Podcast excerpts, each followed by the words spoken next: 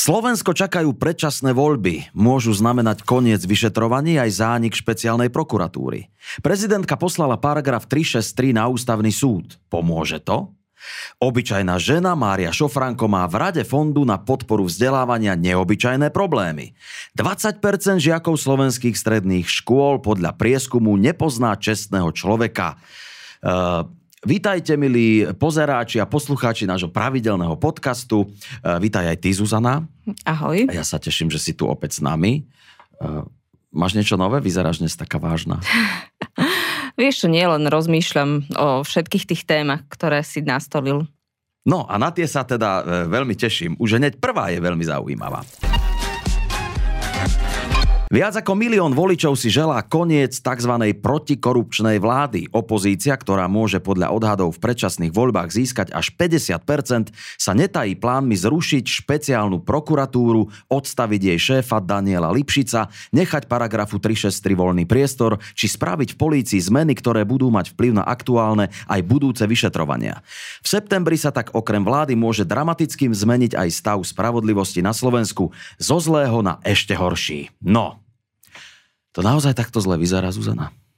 Vieš čo, sú optimisti, ktorí tvrdia, že ten vlak vyšetrovania, ktorý ide z Bratislavy až na východ cez Leopoldov a späť, je už tak rýchly, že sa to nedá zastaviť mm-hmm. a, že, a že v zásade ani tie voľby akokoľvek dopadnú, uh, tak už uh, nezvrátia niektoré vyšetrovania korupčných trestných činov. Čiže, ale ja si myslím, že všetko uvidíme po voľbách podľa toho, kto bude zostavovať vládu ty nie si úplný fanúšik e, súčasnej e, vlády, e, čo sa týka teda boja proti korupcii. Je to tak?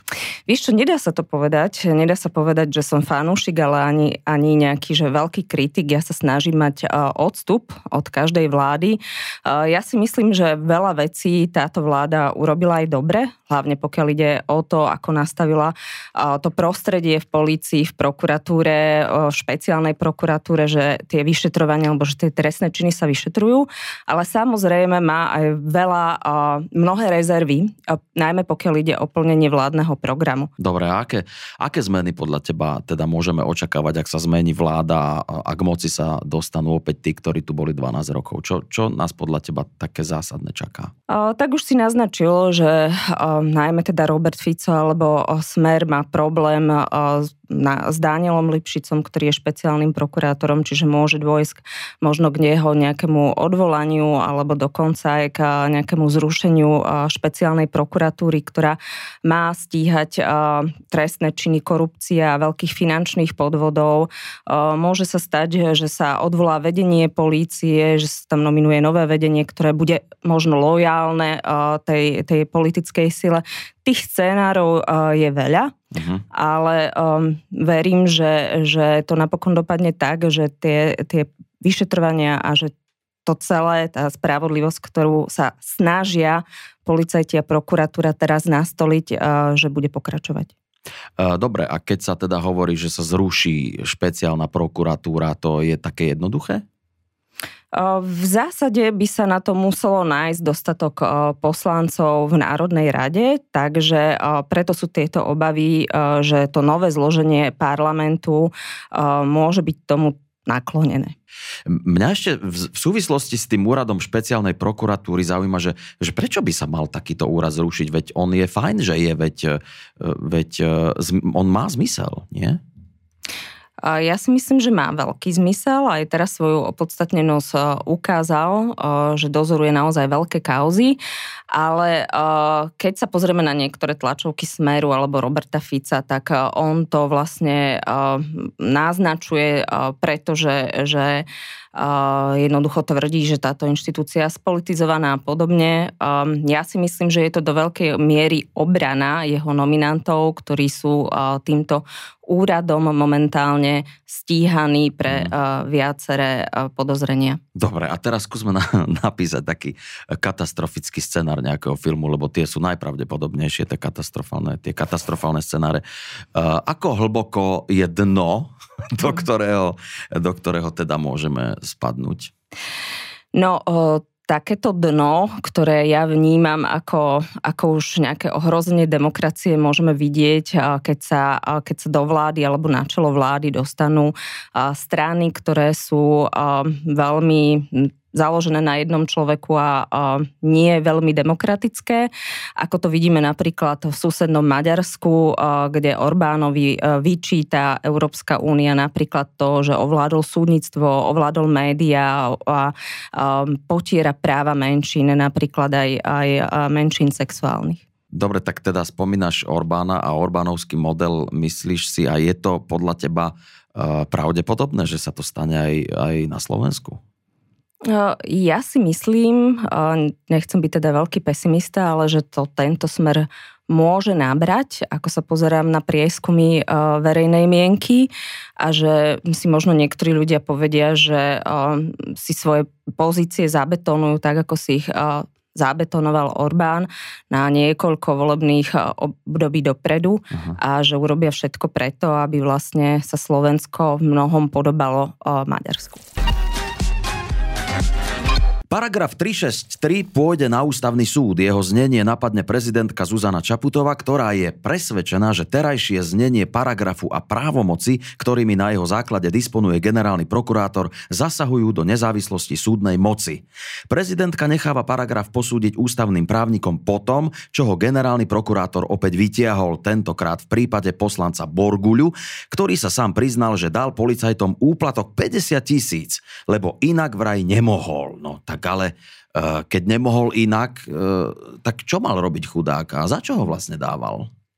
Podľa toho pôvodného obvinenia, tak eh, poslanec Borgula, ktorý bol aj v orgánoch Bratislavskej vodárenskej spoločnosti, tak dal úplatok, alebo teda peniaze. On mm-hmm. tvrdí, že to nebol úplatok, že ho vydierali, že ho policajti vydierali a chceli od neho peniaze za to, že mu náka nepríde domov vyvaliť dvere, Polícia v tom čase preverovala niektoré e, podozrenia týkajúce sa BVSky, e, tak radšej zaplatila, aby teda mal pokoj, tvrdí.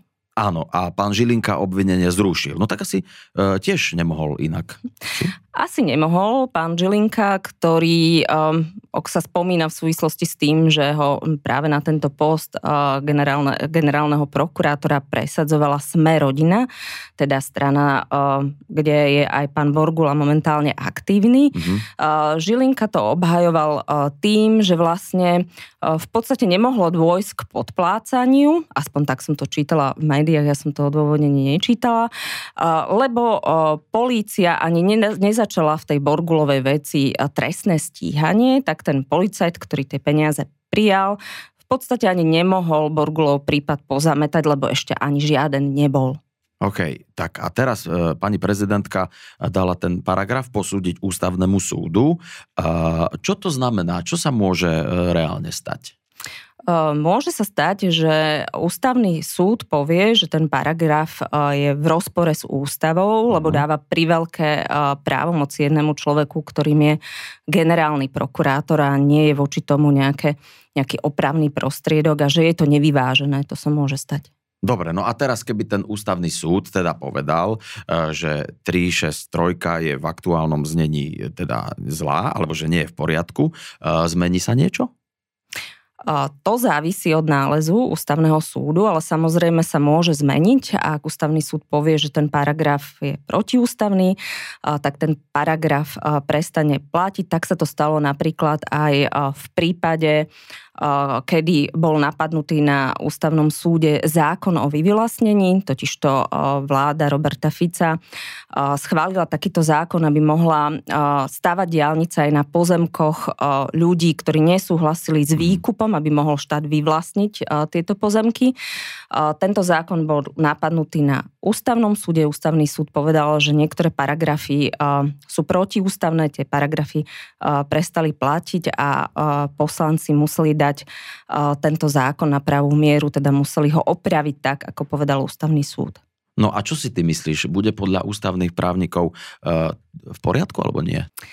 Tak to neviem prejudikovať, lebo nie som ústavný právnik, ale my dlhodobo, ako vieš, upozorňujeme, že si myslíme, že ten paragraf 363 nie je úplne v poriadku. Hovoríme to od roku 2019, teda dávno predtým, než bol na svojom mieste pán Žilinka a myslím, že teraz spôsobom, akým ho využíva on, nabral tento problém ešte väčších rozmerov.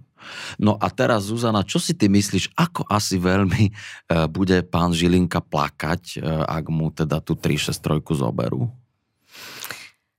Neviem, nakoľko je e, pán Žilinka citlivý, jeho hmm. povahu nepoznám, ale on už povedal, že bez toho paragrafu 363 by sa cítil ako štátista, že by iba um, kúril a svietil na generálnej prokuratúre, takže Takže pravdepodobne uh, by teda sa necítil až taký silný, ako sa cíti teraz. Jednotka kandidátky Oľano Mária Šofranko je od októbra členkou Rady Fondu na podporu vzdelávania, ktorý prideluje študentské pôžičky. Na toto miesto ju posadil ex-minister Igor Matovič. Politička v tejto funkcii a bez výberového konania je však podľa nadácie Zastavme korupciu problém. Vraj ide o potenciálny konflikt záujmov, nakoľko pani Šofranko je členkou školského výboru parlamentu, ktorý má kontrolovať fond, kde je nominantkou. Okolo obyčajnej ženy z východu sa navyše na západe vynárajú aj ďalšie podozrenia. No, ďalšie podozrenia, Zuzana, aké sú to tie podozrenia? Tak pani Šofránko sa v tomto fonde dostala do konfliktu s nominantmi za študentov. Išlo totiž o to, že bolo výberové konanie na nového šéfa tohto, tohto fondu a vyhral ho človek, o ktorom sa neskôr všetci dozvedeli, že mal na krku trestné stíhanie. Pani Šofránko chcela zabrániť vymenovaniu tohto, tohto človeka, mm-hmm. ale v zásade zákon veľmi, veľmi priestor na to vymenovanie menovanie e, nedáva, tak takýmto spôsobom vlastne e, sa dostala do nejakého sporu so študentmi v tej rade a študenti tvrdia, že v tom nejakom spore začala ona používať informácie, ktoré nie sú voľne dostupné, že boli lustrovaní a že boli e, zneužité ich osobné údaje. Čiže toto je aktuálne ako keby problém medzi, medzi tou študentskou časťou fondu a medzi pani Šofranko. Áno, a toto vy odkiaľ zase viete? Nás prizvali práve títo študenti ako hmm. pozorovateľov celému tomu procesu aj nastaveniu nových kritérií na výberové konanie, aby výsledkom toho výberového konania už nemohol byť človek, o ktorom sú pochybnosti, ako, ako je tomu teraz. Dobre, a teraz sa ja zase opäť zahrám na takého diablovho advokáta, že prečo je dnes dôležité riešiť, kto sedí v rade, e, ktorá dáva pôžičky študentom? No pretože ide, to, ide o finančný uh, fond, ktorý uh, má k dispozícii veľkú hotovosť, hospodári uh, s peniazmi štátu. Momentálne má aktíva, alebo mal v minulom roku aktíva vo výške vyše 40 miliónov eur. Rozdal pôžičky za rok vo výške viac než 6 miliónov eur, čiže ide o naozaj dôležitú, dôležitú inštitúciu, ktorá správuje veľký finančný objem. No dobre, a teraz máte teda informácie od študentov. E, čo s tým budete e, robiť? My si myslíme, že by e, v tomto fonde e, mal sedieť odborník, e, teda keď je aj nominantom ministerstva financí, že by to nemal byť politik, ale skôr nejaký odborník na financie, na bankovníctvo, aby vedel odsledovať vlastne to, čo sa v tom fonde deje. Myslíme si teda, že by to nemal byť ani poslanec, pretože práve Národná rada a výbor, v ktorom školský výbor, v ktorom pani Šofránko sedí, kontroluje a chodí na poslanecké prieskumy do toho fondu, čiže ako keby kontrolovala samu seba. Mm-hmm. Takže domnievame sa, že by ministerstvo financí malo nominovať iného človeka, ktorý bude odborníkom. A tiež si myslíme, že nové výberové konanie, ktoré bude na nového predsedu, by malo mať nastavené kritéria lepšie, aby v podstate znemožnilo, že víťazom sa stane človek, ktorý má nejaký šrám na povesti. Mm-hmm. No a nedávno sme počuli o ďalšej e, kurióznej nominácii, Člen Oľano a známy tanečník Erik Ňarias sa stal členom predstavenstva Národnej lotériovej spoločnosti Typos bez skúsenosti a bez výberového konania. Tak to je tiež celkom slušná lotéria, nie je toto? No, to áno. to je celé, čo nám k tomu povieš? Ne, neviem, čo k tomu povedať viac. Je to, je to v zásade úsmevné, že vláda takýmito nomináciami spochybňuje svoj volebný program, kde hovorili, že budú dôležité pozície obsadzovať cez výberové konania, že tam nebudú naši ľudia, že mhm. takto na konci volebného obdobia spraví viacero takýchto fópa, že svojich ľudí dá na dôležité miesta. Aj keď ten teda pán Ňariaš, ako som čítala, Tanečník, nechce teda. Poberať e, žiadnu odmenu mm-hmm. a vidí sám seba ako nejakého takého marketingového poradcu na zlepšenie obrazu komunikácie v typose, že teda bude externe rádiť a, a nastavovať tie procesy. Tak, že ja mu želám veľa úspechov. Pre žiakov je priateľnejšie odpisovať, ako chodiť poza školu. Vyplýva to z prieskumu nadácie Zastavme korupciu z konca roka 2022. Časť žiakov považuje za hlavný dôvod odpisovania a chodenia poza školu pri veľký dôraz na známky zo strany okolia. Vyše 20% žiakov pritom hovorí, že vo svojom okolí nepozná žiadneho čestného človeka. 20% žiakov nepozná žiadneho čestného človeka. To je strašne veľa, nie? No, hrozné, podľa mňa, hrozné. E, mine, a te, no, a ter... Minimálne nejakých učiteľov by mohli no, poznať, no, veď, na tých teraz myslím, že veď e, aspoň jedného... Učiteľov uč... etiky alebo občianské náuky. Zuzana, a je priveľký tlak e, dobré ospravedlnenie pre odpisovanie? Ja si myslím, že do istej miery chápem tých študentov, že ten tlak na výkon je v našich školách naozaj veľký, že vo väčšine škôl a pri väčšine rodičov sú tie známky veľmi nejako až príliš dôležité Nemyslím si, že tie dobré školské systémy, ktoré sú nám dávané za vzor, takýmto spôsobom dávajú dôraz na známky. Takže asi by nevadilo na strane tých učiteľov a, aj rodičov trochu ubrať na, tých nárok, na tie mm-hmm. nároky, pokiaľ ide o študentov. A, ale zároveň áno, tí študenti by sa mali naučiť, že vlastne ak to aj odpíšem, neznamená, že to viem a že to v zásade nič nerieši, iba naozaj tú lepšiu známku, ale napokon do života im to nedá nič. Jasné. No, lebo podľa všetkého sa teda u nás odpisuje dosť. E, môžeme to porovnať nejako s okolitými krajinami?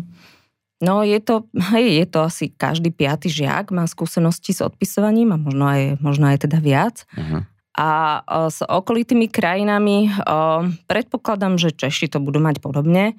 Ale ako som už povedala, tie severské krajiny, my sme napríklad boli skúmať systém v Estónsku, kde naozaj sa na tie hodnoty, na, na čestnosť a na takéto hodnotové vzdelávanie kladie možno väčší dôraz ako na známky a nedá sa povedať, že, že by ten národ bol hlúpejší, práve naopak. Uh-huh. No alebo z odpisovačov my máme takú skúsenosť, že nevznikajú e, teda veľmi dobre protikorupčné e, vlády. E, čo s tým do budúcnosti? Áno, naša kolegyňa, ktorá je, robí u nás tieto vzdelávacie workshopy, má takú teóriu, že keď v detstve je pre teba normálne, že odpisuješ alebo predbiehaš sa v rade, tak vlastne takéto nečestné správanie v sebe ako keby normalizuješ a v budúcnosti ľahšie e, znesieš, keď sa v tvojom okolí bude uplácať, alebo keď sa ministrom stane nejaký nejaký podvodník a podobne, že budeš e, to skôr akceptovať takéto vzory e, správania. A preto si myslíme, že už na školách by sme deti mali nejakým spôsobom viesť k tomu, že, že to v poriadku nie je. Mm-hmm aj preto v nadácii máme program, volá sa Férovka, ako inak. Uh-huh. A spolupracujeme so školami, ktoré chcú niečo zlepšiť. Vedia, že majú nejaký problém v, trie, v škole, napríklad, napríklad to spomínané odpisovanie. Uh-huh. A, a chcú jednoducho situáciu nejakým spôsobom riešiť, tak nech si klikne web na ferovku.sk Mm-hmm. No dobre, a teraz ja sa ti tu priznám pred uh, televíznymi kamerami, že ja som si kedysi robil ťaháky, neviem ako ty, na to sa ťa nebudem pýtať. Ja som si robil ťaháky, uh, nie veľa, ale robil a teraz keď uh, môjho syna uh, si mm-hmm. uvidím doma, uh, ako ho na, nachytám ho, že si robí ťahák, tak čo, čo, ako mám zareagovať? No, ja si myslím, že keď si na maličký ťahák napíšeš nejaké poznámky, tak je to spôsob učenia, ale mm, potom, keď najlepšie keď ho potom nepoužiješ. E, no, tak e, s týmto sa, sa aj s vami rozlúčime. Ďakujeme Zuzane Petkovej, riaditeľke nadácie Zastavme korupciu a my sa budeme spolu tešiť na ďalší podcast.